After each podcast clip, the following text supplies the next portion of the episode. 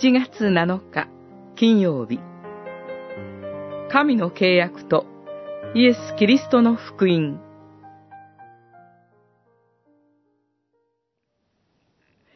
あなた方は、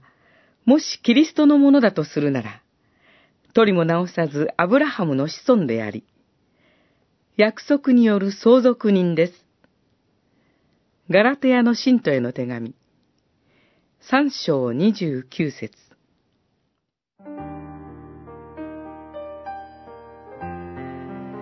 神が、御子イエス・キリストにおいて、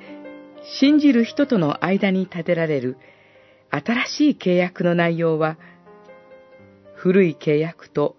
異なるものであったのでしょうか？キリストを信じた人々について、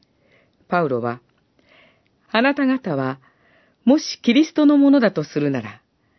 取りも直さず、アブラハムの子孫であり、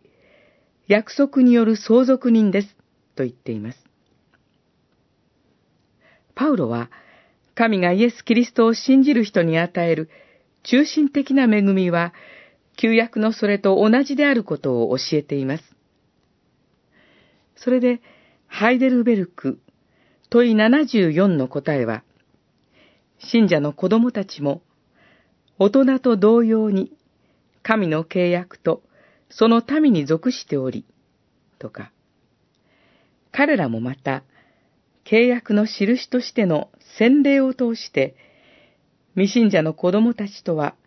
区別されるべきですと言っています。神はイエス・キリストを信じる人々にも、今日、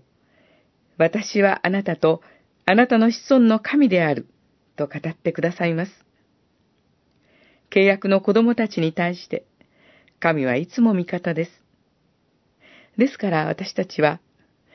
もし神が私たちの味方であるならば、誰が私たちに敵対できますかと、喜びの声を上げるのです。